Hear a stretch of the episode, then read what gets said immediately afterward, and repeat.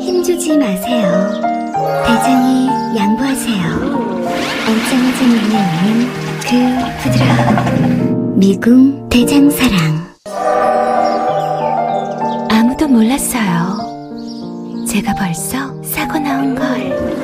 앉자마자 밀려오는 배출의 카타르시스. 빅동의 추억. 미궁 대장사랑.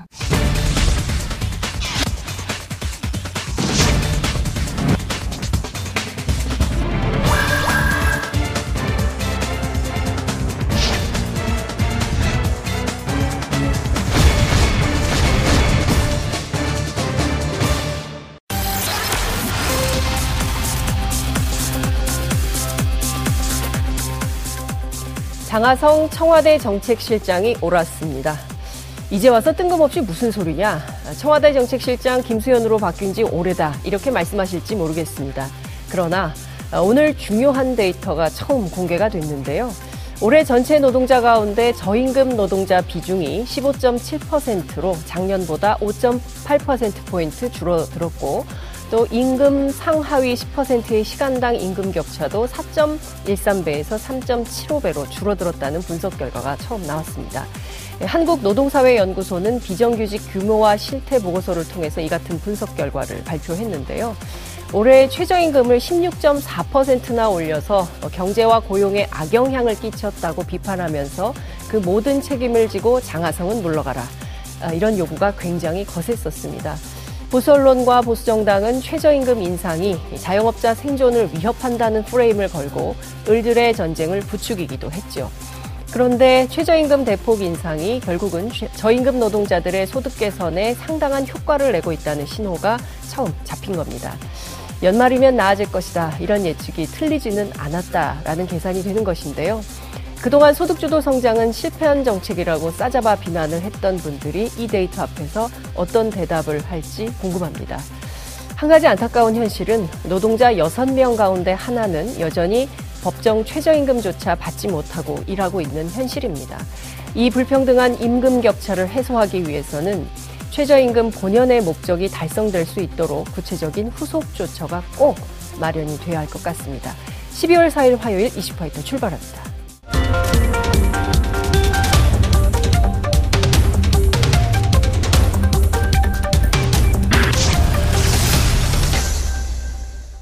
깨어있는 시민들이 꼭 알아야 할 알찬 브리핑, 깨알알 브리핑 시간입니다. 오늘은 민동기 기자 나오셨습니다. 어서 오십시오. 안녕하십니까. 네, 잘 지내셨습니까? 네. 네, 저는 여기가 낯설어요.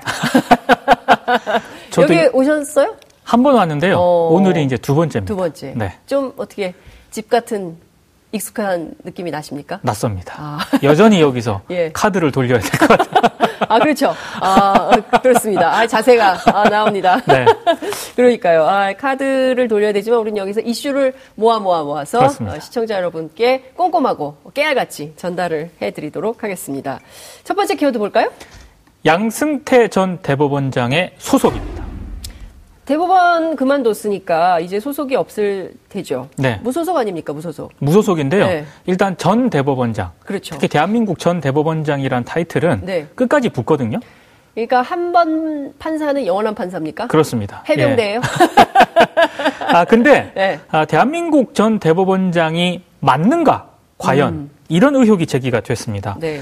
이천십오 년 양승태 전 대법원장이 김앤장의 한모 변호사를 네. 세 차례 이상 만나거든요. 음. 근데 자신의 집무실과 식당 등에서 만났다고 하는데 네. 이런 정황을 이제 서울중앙지검 수사팀이 포착을 했습니다. 왜 만났습니까? 이게 굉장히 궁금한 그런 사안인데 예. 이 한모 변호사가 어떤 변호사냐? 네. 법원행정처 국장을 지냈고요. 네. 그리고 일선 법원장을 지낸 고위 법관 출신입니다. 음. 근데 당시 양승태 전 대법원장을 만났을 때 네. 일제 강종, 강제징용 피해자 소송에서 음흠. 일본의 그 전범기업 대리인의 변호를 맡았던 곳이 김앤장이거든요. 그렇죠. 그 김앤장의 송무팀을 이끌고 있었던 바로 그 변호사가 이 한모 변호사였습니다. 세상에. 아니, 한모 변호사가 만나자고 해서 만난 겁니까? 아니, 만나자고 한들 만나야 됩니까?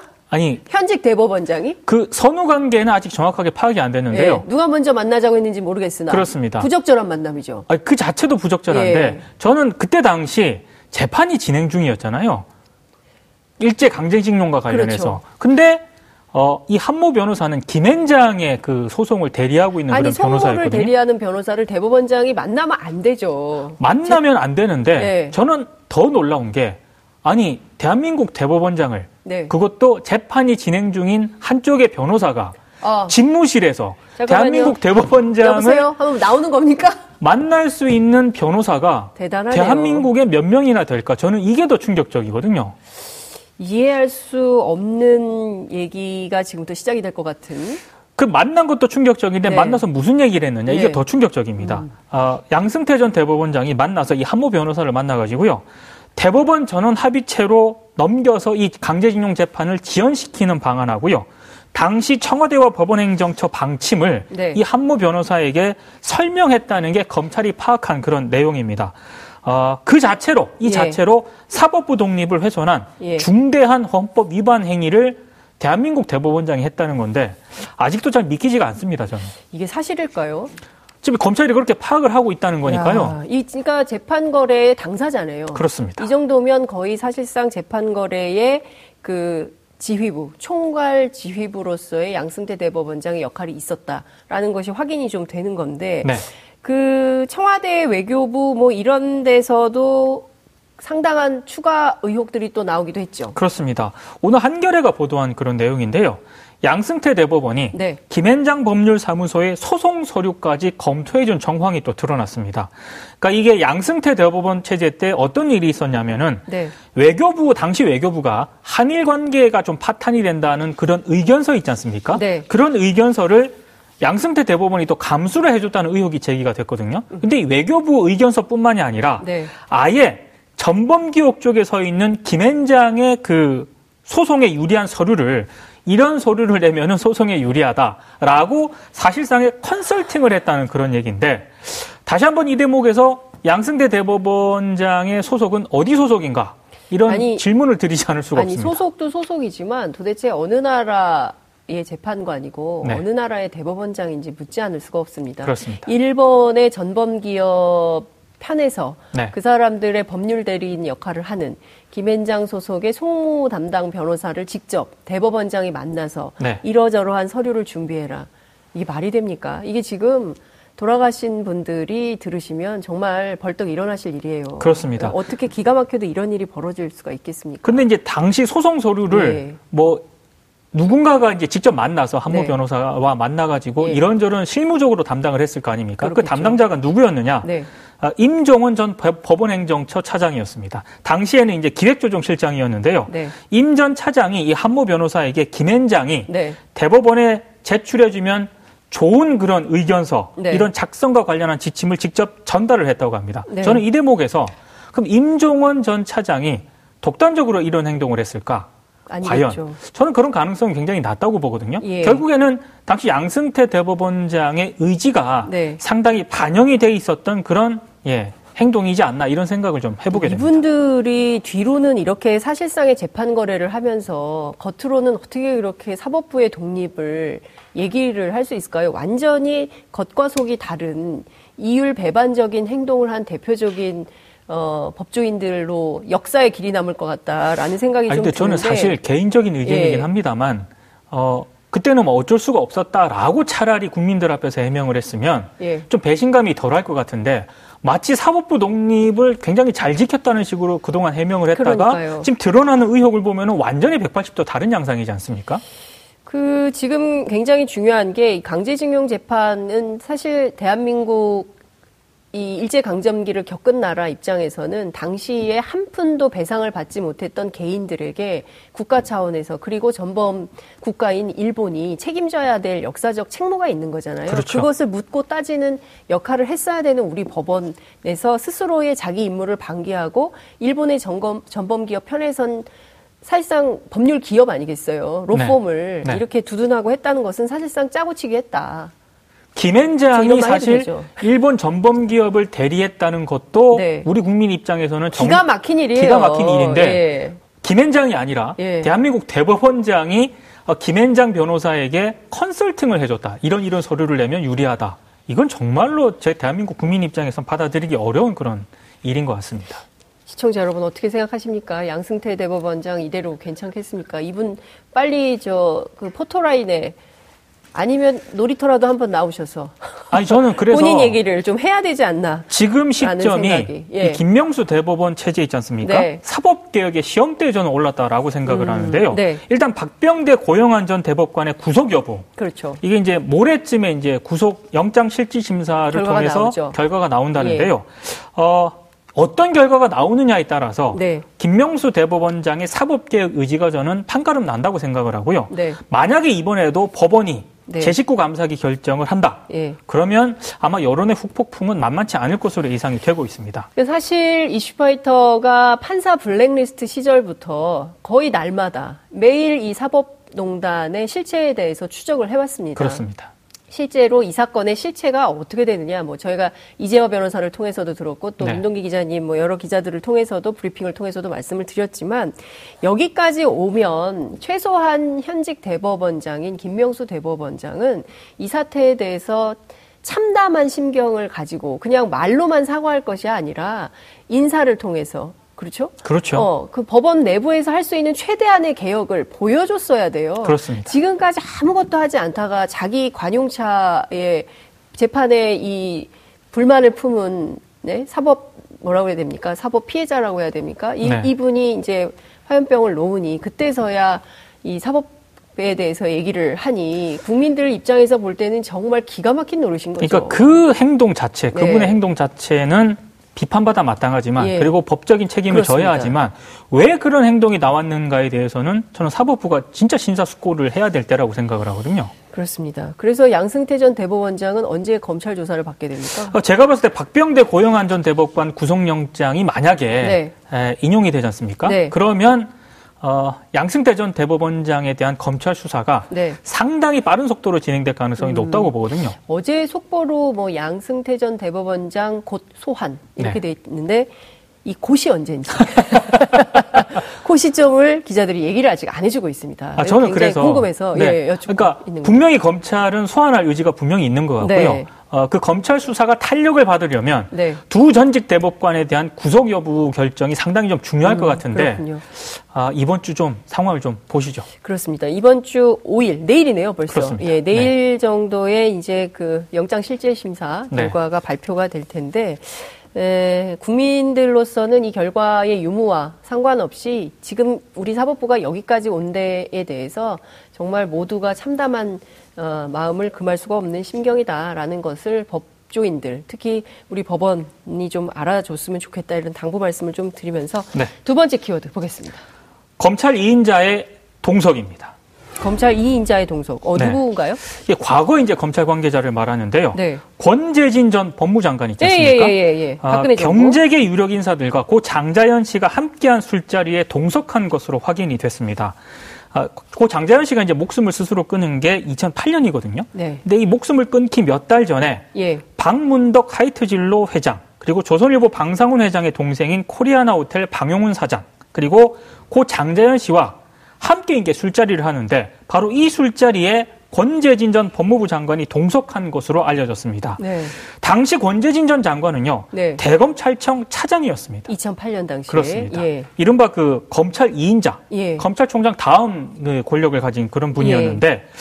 어, 대검 차장을 하다가 이 권 전 장관이요. 서울 고검장을 거쳐서 청와대 민정수석을 지내고 이후에 이제 법무부 장관이 되거든요. 네. 근데 당시 대검 차장이었는데 으흠. 왜 대검 차장이 이런 술자리에 참석을 했는지가 지금 네, 주목이 되고 있습니다. 왜 간 겁니까? 사실 그게 앞으로 네. 이제 수사를 통해서 밝혀야 할 부분인 아니, 것 근데 같은데요. 이 여기 모인 사람들도 참 독특합니다. 대기업 사장, 네. 네? 주요 언론 사장. 그리고 연예인, 그리고 네. 검찰 간부. 네. 이렇게 넷이 모인 겁니까? 그러니까 모임 자체도 잘 이해가 안 가고요. 네. 도대체 모여서 무엇을 위한 뭘 그렇습니다. 하려고 모인 건지. 그 자체도 일단 수사를 네. 통해서 밝혀내야 할 그런 부분이라고 보는데 네. 사실은 권 전 장관 같은 경우에는 더 의심을 할 수밖에 없는 게요. 네. 그 장자연 씨 사건과 관련한 수사할 당시에 네.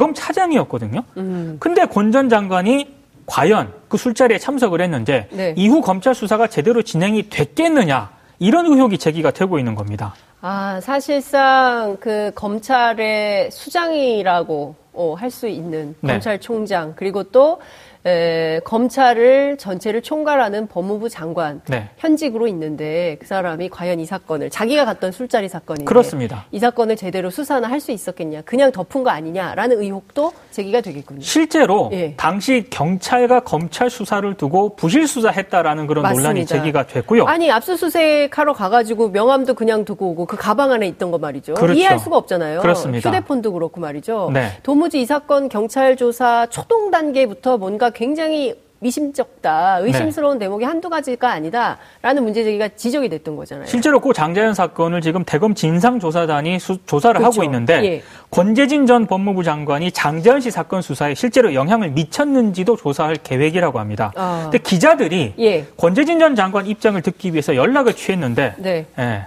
짐작하시는 것처럼 안 받겠죠. 연락이 되지 않았다고 합니다. 어, 조만간 입장을 밝혀서 국민적 의혹에 대해서 속 시원히 저는 적어도 장관식이나 네. 그렇죠? 고위공직자를 지낸 분들이 이렇게 수년간 지속적으로 국민적 의혹이 제기되는 사건에 대해서 나는 몰라 입 꼭 입 다물고 지퍼 딱 채우고 가만히 있는다고 해서 해결되지 않는다고 아, 생각합니다. 그렇죠. 예, 진실은 어, 침몰하지 않기 때문에 언젠가는 네. 드러나게 돼 있습니다. 그렇습니다. 더 망신당하기 전에 예, 빨리 스스로 나서서 어, 이 사건의 지, 전말을 밝혀야 된다 이런 생각이 좀 드는데 네. 그 장자연 씨 추행한 혐의로 기소됐던 조선일보 기자 있잖아요. 네. 그 재판 어떻게 됐습니까? 전 조선일보 기자인데 네. 어, 어제 이제 재판이 열렸거든요. 근데 어제 재판에 고 장자연 씨의 옛 동료가 출석을 해서 네. 어, 추행 사실을 증언을 했습니다. 열세 차례에 걸쳐서 당시 검찰과 경찰에 같은 진술을 했는데 매번 묻혀왔다고 주장을 했는데요. 재판은 어제 비공개로 진행이 됐는데 이 동료가 네. 어, 법률 대리인을 통해서 자신의 입장을 밝히면서 이제 언론에 보도가 됐습니다. 그렇군요.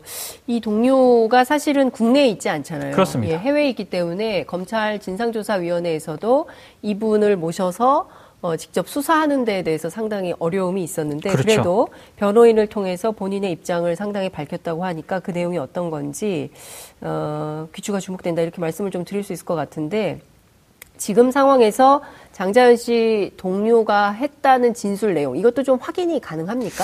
어, 일단 그 굉장히 구체적으로 어제 증언을 했거든요. 네. 뭐라고 얘기를 했냐면 십 년 전 그날을 또렷이 기억한다. 음흠. 법정에서 이렇게 증언을 했고요. 당시 스물한 살이었는데 소속사 대표의 생일 술자리에 참석을 했고 네. 전직 조선일보 기자이자 당시 투자회사 상무였던 조모 씨를 그날 처음 봤고 음. 고 장자연 씨가 추행을 당하는 것도 그날 처음 봤다. 이렇게 증언을 했습니다. 네. 그러니까 자신의 기억 속에는 모든 것이 아직도 생생하다라는 그런 얘기도 있는데요. 네. 구 년 전에 첫 수사 때부터 열세 번이나 자신이 일관되게 진술을 했지만 선정적인 언론 그리고 사회 여론 때문에 자신의 주장은 묻혔고 결과적으로 연예계를 떠나야 했다 이렇게 주장을 했습니다. 저는 참 우리 둘 다 부끄러워해야 된다고 그렇습니다. 생각하는데요. 예. 이 사건을 얼마나 당시 언론들이 그냥 선정적으로 상업주의로만 보도를 했지 이 사건에 숨겨진 가려진 권력 내부의 그 음침한 내용들이 뭔지에 대해서는 구체적으로 파고들지 못했다, 않았다 그렇습니다. 이런 비판이 어제 나온 것 같은데요. 언론은 상당히 심각한 문제가 있습니다. 아, 저는 이제 이 진상, 네. 고 장자연 씨의 죽음과 관련된 이 진상은 네. 확실하게 밝혀야 되지만 그것과 별개로 당시 언론들이 보도했던 그 네. 보도들 있지 않습니까? 여기에 대해서는 어, 뒤늦게라도 언론들이 좀 독자들이나 국민들 앞에 사과하는 그런 모습은 반드시 보여야 한다고 생각을 합니다. 네. 무려 열세 번이나 검경에 나가서 진술을 했지만 네. 자신의 이 일관된 진술을 대한민국 사회가 받아들이지 않은 거잖아요. 그렇죠. 그리고 심지어 본인은 연예계를 떠나서 심지어 한국에 살지 않고 외국에 나가서 살게 된 네. 이런 상황에 대해서도 어, 우리 사회가 어떤지 한번 들여다볼 필요가 있을 것 같습니다. 그러니까 그렇습니다. 저는 어, 기자들도 그렇고 검사들도 그렇고 경찰도 마찬가지고 이 권력층들도 마찬가지고 이 모든 권력관계가 똘똘 뭉쳐서 장자연이라는 한 인물을 우리 사회가 이렇게 매장시킨 것은 아닌가라는 네. 생각을 다시 한번 해봐야 된다라는 생각이 좀 듭니다. 네. 자, 마지막 키워드 볼까요? 사립 유치원 비율과 지역구입니다. 저 이거 어떻게 봐야 됩니까, 진짜? 네. 정말 저는 너무 난감했어요. 아침에 네. 일어나서 어떻게 네. 이런 일이 있을 수 있죠. 네. 박용진 삼법 처리가 자유한국당 반대로 이제 사실상 무산이 됐는데요. 네. 연내 처리도 지금 불확실한 그런 상황입니다. 표류할 가능성이 굉장히 커진 그런 상황인데 자유한국당은 왜 이렇게 반대를 하느냐라고 이제 많은 분들이 좀 의문을 가지시는데 정의당 정책위원회가 전국 시군구별 국공립 유치원 취원율이라는 그런 통계를 내놨거든요. 네. 저는 이 통계를 보면서 자유한국당 의원들을 조금은 이해를 하게 됐습니다. 음, 왜냐하면 예. 그 자유한국당이 자체 발의한 유치원 삼법 개정안 있지 않습니까? 네. 여기에 이름을 올린 지역구 의원 이십일 명 가운데 십육 명의 선거구를 봤더니 네. 국공립 유치원 취원율이 전국 평균보다 낮게 나왔습니다. 심지어 국공립 취원율이 십 퍼센트대에 불과한 곳도 열한 곳이나 됐다고 하는데 네. 이게 무슨 얘기냐? 단정할 수는 없지만 자유한국당 의원들 다수의 지역구가 사립유치원들 원장의 입김이 강한 지역이다. 음. 이런 추정은 충분히 가능하다는 그런 얘기입니다. 어떤 분들인지 좀 불러주세요. 어, 개정안에 적극 참여한 네. 자유한국당 의원 가운데, 가운데요. 예, 예. 곽대훈 의원, 곽상도 의원, 김무성 의원, 박인숙, 윤재옥, 정용기 의원의 지역구가 포함된 시군구 같은 경우에는 네. 국공립 유치원 취원율이 십 퍼센트대에 불과했거든요. 그러니까 사실상 저 동대는 어, 국공립 유치원 다니는 어린아이들이 거의 없고 어, 십 명 가운데 한 명 정도 된다고 봐야 되고 나머지는 다 사립유치원에 다니는 거다. 그러니까 사립유치원들이 너무 많은데 네. 사립유치원들이 많으면 그 원장들과 그 관계된 여러 사람들의 입김에 영향을 받을 수밖에 없잖아요. 정치인들이. 자유롭지가 못하잖아요. 국회의원들이. 다 표인데. 그렇죠. 표심에 네. 민감할 수밖에 없기 그렇죠. 때문에 이런 구조적인 원인 때문에 네. 저는 자유한국당이 박용직 삼법에 좀 반대하는 게 아닌가 이런 생각을 좀 해보게 됐는데요. 네. 결국에 근본적인 해법은 국공립 유치원 비율을 지금보다 획기적으로 늘리는 수밖에 없습니다. 그렇습니다. 그렇기도 네. 하고요. 아, 저는 여기서 밀리면 안 된다고 생각합니다. 그렇습니다. 여기서 국민적 이익이, 이익이 밀린다면 어떤 것이 되겠습니까? 네. 아니, 대한민국 국민들이 어른들이 돼가지고 말이죠. 그 유치원, 예? 아이들의 문제도 해결 못한다? 네. 이게 너무 부끄러운 거 아니겠어요? 그렇습니다. 그러면 지금 말한 대로 자유한국당 얘기대로 어, 학부모들이 내는 돈하고 정부에서 주는 돈을 분리해서 회계감사하도록 하면 네. 그럼 학부모들이 내는 돈은 공공의 그 감시 영역에 해당되지 않는다는 겁니까? 뭡니까? 그렇게 해석을 할 수밖에 없는 거죠. 어떻게 이런 주장을 할 수가 있습니까? 대한민국 네. 사회에서. 아유, 오이시디 십일 대 경제대국에서. 그렇습니다. 정말 부끄러운 현실인데요. 참, 이 역시도 저희가 계속 지켜보면서 어떻게 돌아가는지. 여러분, 정말 함께 감시해야 되지 않겠습니까? 이슈파이터와 손을 잡고 함께 감시의 눈을 부릅뜨면 좋겠습니다. 오늘 말씀은 여기까지 듣겠습니다. 고맙습니다. 고맙습니다. 여러분들께서는 지금 생방송으로 진행하는 이슈파이터와 함께하고 계십니다. 오늘 방송 좋았나요? 방송에 대한 응원 이렇게 표현해주세요.